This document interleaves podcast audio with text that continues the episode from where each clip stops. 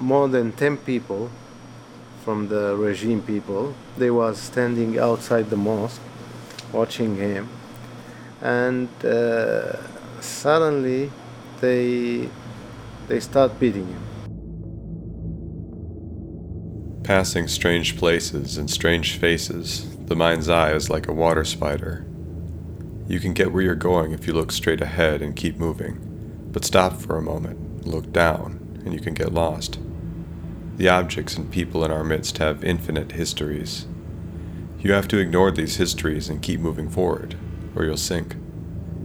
The inscription in a book from 1914 Dear Maud, I know you'll make it through this. Did she? You press forward. The factory on the edge of town, covered in vines, that factory was someone's idea. It was a communal dream between friends, born over a game of catch, and now birds nest in its rafters. Sometimes you stop running long enough and fall through the surface of a person. You're listening to the Against Type podcast. Our story this week comes from Steve Kemsley. If you're driving through Ann Arbor, Michigan on a Monday afternoon, you might pull into a nondescript strip mall at lunchtime and wander into a small Middle Eastern restaurant. While you're eating hummus or shawarma, you might glance beyond the patrons and see a middle aged man with a strong frame and neat, slicked back hair working in the kitchen. He moves fast, but he isn't in a hurry. He has a gentle face, although if you look closely, you'll see a seriousness in his eyes. You might glance back down and finish your meal while the man's brief impression on your mind's eye makes a slow and quiet exit. You'll pay your check and leave, half glancing at framed photographs of mountains and ancient cities on your way out. Or you might take your time and order a piece of baklava, inviting a visit from the man in the kitchen. You'll learn his name, Jawad Saif, and the name of the country where the pictures on the wall were taken Syria. You might think of a news story you heard recently about the nine million Syrians that fled their country in the past four years and wonder whether Jawad is one of them. Not knowing what to say, you might compliment him on the food, shake his hand, and watch as he leaves to greet the table next to yours. Or instead, you might ask him about his home, about Syria, in which case you would hear this story. I mean, from the beginning, we grew up, I mean, I grew up in Syria. The old generation, they told us, I mean, like my father, they told us Syria was before Assad the most beautiful place because no corruption, everything in rules, and uh, also the religion in Syria. I mean, we was living, for example, Muslim, Masihi, Durzi, Sunni, Shi'i, all together in one country, and nobody care about the others, wow. and nobody ask what is your religion. You know, in in my in my factory, I had 140 workers, and from these workers, it was the Christian, the Durzi, the Alawi. They was working together, eating together, and uh, playing together. Nobody cared. But now, it's upside down.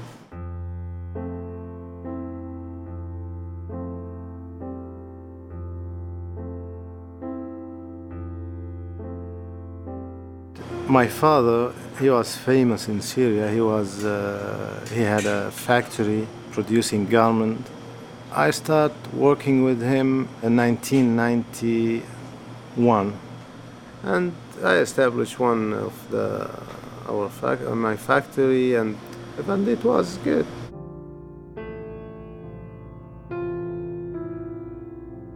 My father start, I mean, working in the parliament. So 1994, he entered the election, and he was the I mean, in the parliament. He was, I mean, honest in the parliament because, you know, in Syria at that time, you cannot talk, I mean, there is red lines. You cannot talk about things, it's not allowed to talk about it. And he crossed the red line.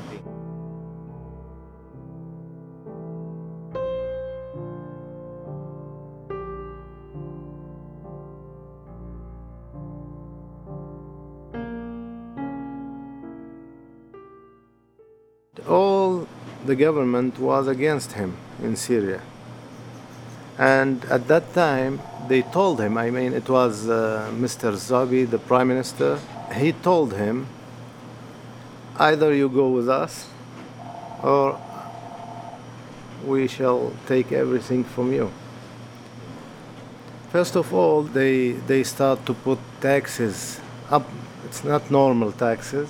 And even I suffering because more than, than $10 million they took from him unlegal the vice president at that time. He met with him and he told him, okay, we can give you whatever you want.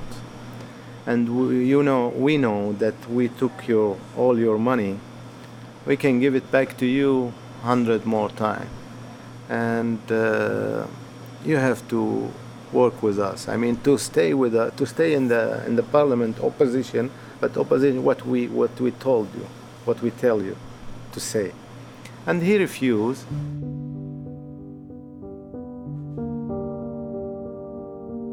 Nineteen ninety six, I had a brother.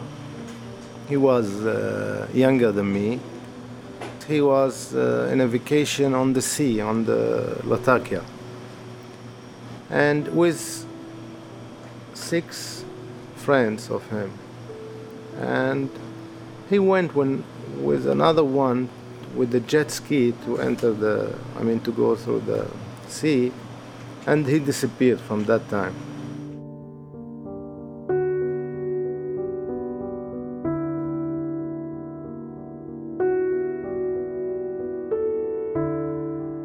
His friend came back and uh, he told us that uh, the jet ski stopped and uh, we decided to swim and uh, we swim and uh, after that i did not see him and uh, he came his friend came back and my brother until now nobody knows where is he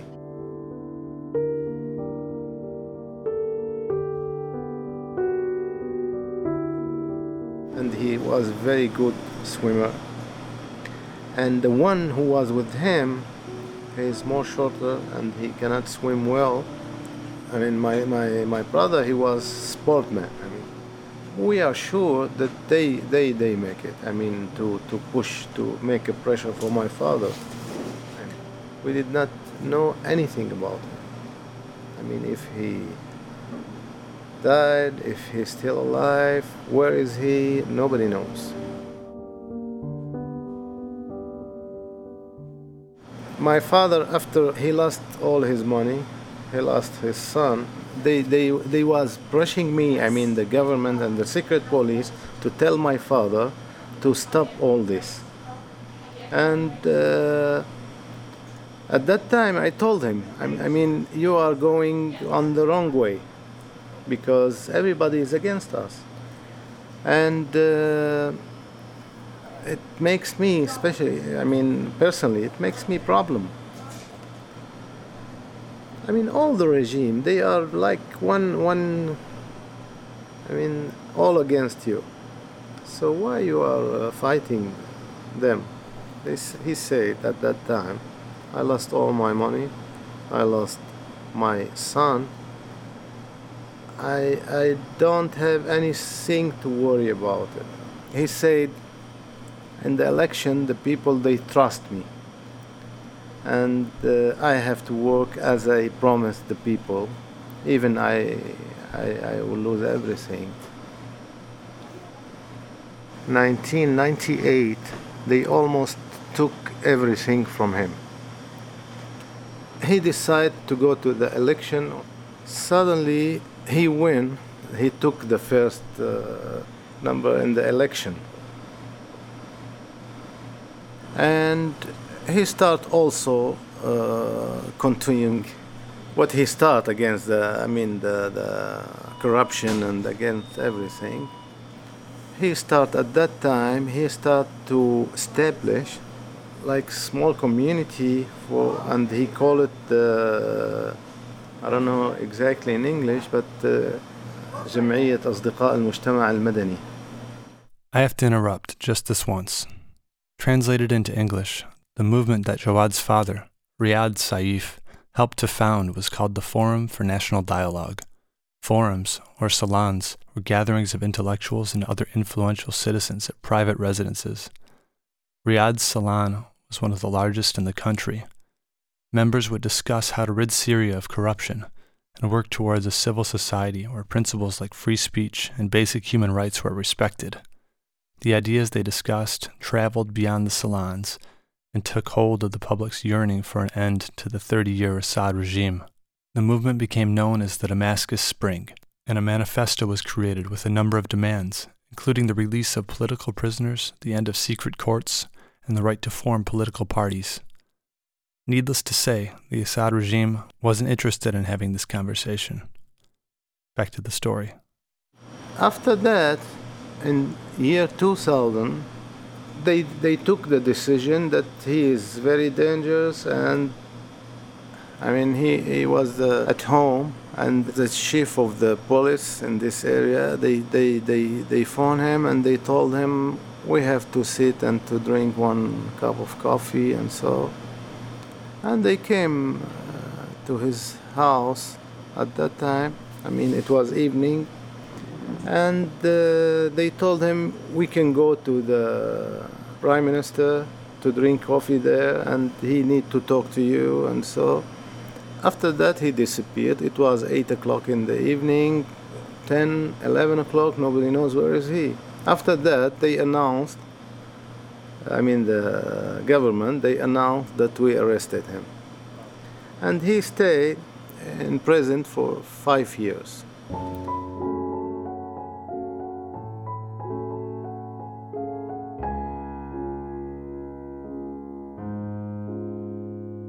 in this five years, so everybody was in Syria, not doesn't want to deal with me or to, to I mean, because the secret police was always following us. And they came to us sometimes, yeah. They said we are knowing everything about you and take care and so and yeah. So 80% from our customers they did not work with us because they are afraid from the secret police and the secret police they was telling everyone if you work with them you will uh, i mean we shall follow you i mean so they don't need to have a headache at that time all the people at that time i mean they they was afraid.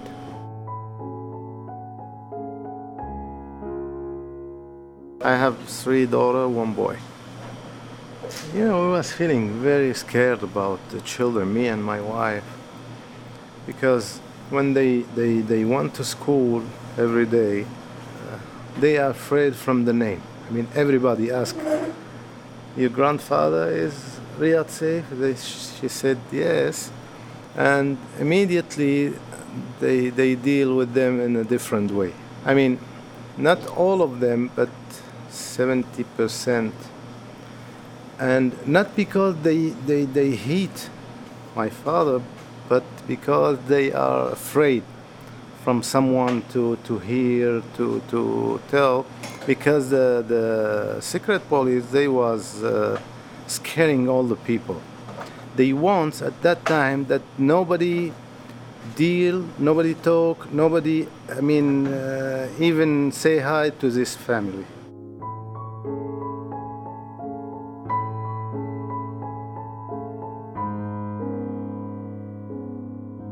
And after that, he stayed for five years in the jail. After that, he, he came out and they start uh, following him. I mean, uh, they, they put one car and four people from the secret police to go, and he, he, he, he see him every time, I mean, behind him, to go everywhere behind him and to, to, to see what he's doing, to write what he's, I mean, every second by second. Even if he was going to the restaurant, they go with them. They wait outside. I mean, like like his shadow. 19, uh, 2007, they came to my house, four o'clock in the morning. My kids, they were they were sleeping, and they they start knocking the door I did not open in the beginning, but after uh, a while they start uh, making noise and so, and I opened. They said, "We need your father." I said, "My father, he is at, at his house." They said, "No, we have to to see." There was more than ten people. They enter my house four o'clock in the morning. My children two of them they wake up and they scared because they enter all the rooms and I mean looking for my father. I told them my father is he is at his house.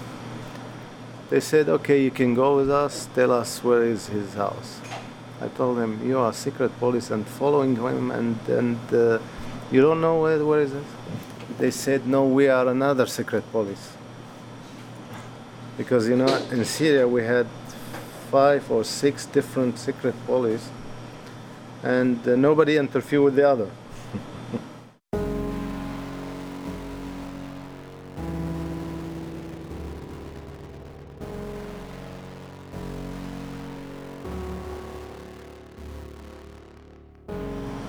We went there and my father was sleeping. They let me knock the door and they uh, stop away. And he opened and they came. They took him. It was a bus with him with them. I can i can remember his face and uh, as i remember he was round face and uh, white man very white his black hair he was sitting in the car. He told me come to me. I said what do you what do you want? He said you did not see anything? He said every word will cost you one of your children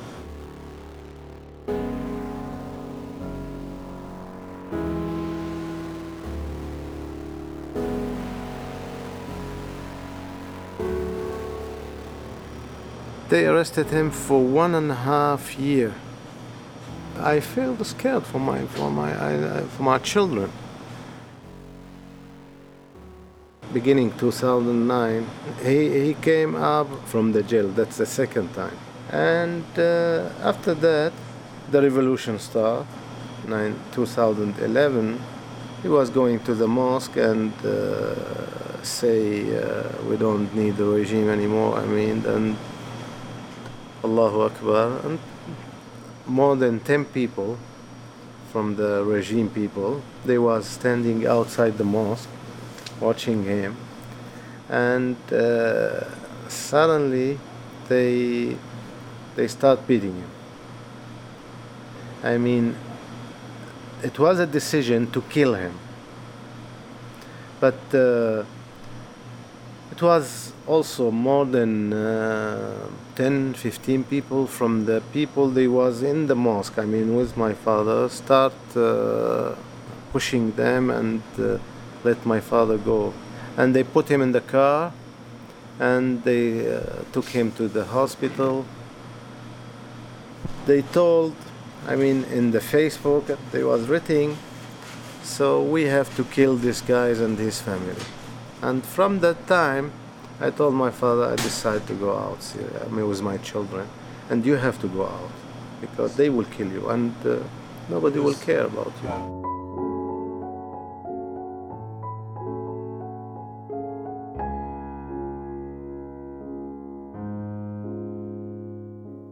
we lost everything. I had a factory. Uh, my wife, she had a pharmacy, and I have a house. 25 years in Syria, and suddenly nothing.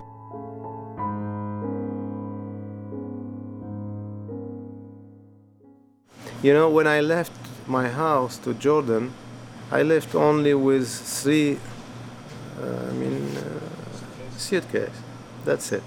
So all my things, all my paper, all my uh, private things, my necessary, all at, at home. Some of my friends, they, they phoned me and they said, somebody is, uh, he took your house, he broke the door. So they enter the house, my home, and they took everything. and they are now they are living in, in the house. In the yeah, and my I had a factory. Uh, they enter the factory. They stay. I mean the military. They stay in the factory. They are sleeping, eating, and then the, all the weapons in this area they put on the roof and. Uh, so we lost everything when we decide to go to i mean to go out of syria we went to jordan we stayed six months in jordan and uh, suddenly in jordan they uh, we was i mean it was a syrian car looking for our house what we when in our we rent a house there and looking for us i think it was from the embassy and to see where we are living, what we are doing. And uh, my sister, she lived in Germany now, and my father, he lived in, I mean, between Germany and Istanbul. And uh, my my mother, she was in Syria, but now uh, she was able to get the visa to go to Germany. We came to Detroit because uh, my brother of my wife He's a doctor there. And uh, when we came here, we don't have anything. I mean, we don't know what to do. And uh, suddenly we went to the Jewish Family Services in Ann Arbor. They told us all what to do, and uh, they start, uh, I mean, uh, taking care of us, of, of, me and my family. And uh, I appreciate it, and it was very, very, very good from them. Yeah, and uh, after that, I met someone uh, in the restaurant business, and uh, the father of my wife he came here. He said, "I can give you money. I mean, as a loan." We opened this place and uh, we don't know anything about the rules, about the, I mean, anything, about the prices. Now we are, I mean, one and a half year. Thing here we feel 100% safe because uh, I think no, no place for Bashar al-Assad here.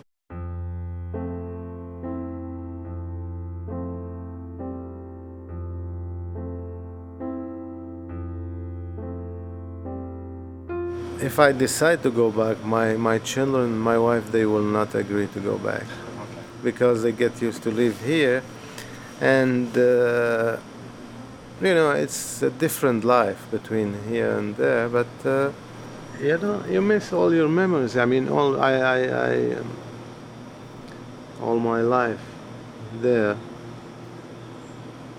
I had everything. Because now the problem is not the regime we had the pro- we had the, the the one problem before 2012 2013 that's the regime he was killing everybody he was uh, sending the rockets uh, the everything destroying now we have isis and we have a nusra all of them it's worse than bashar al-assad i prefer the regime than this people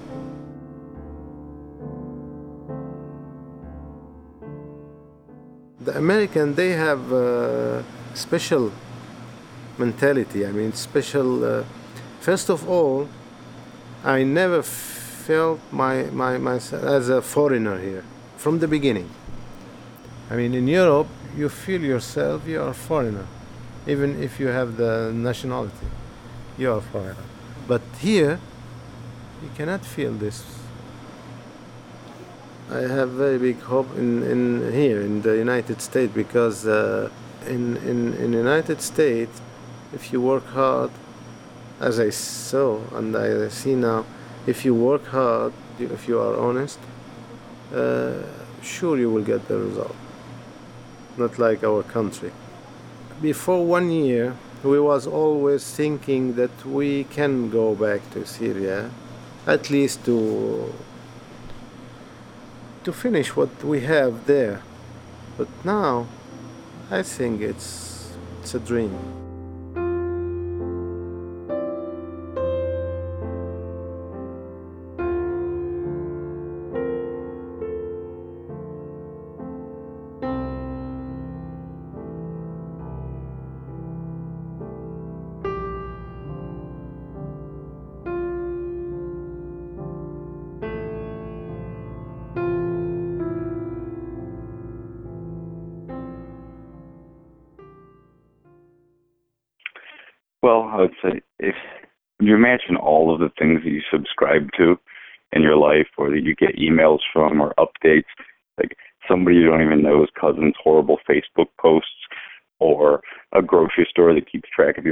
Purchases to like send you coupons or something.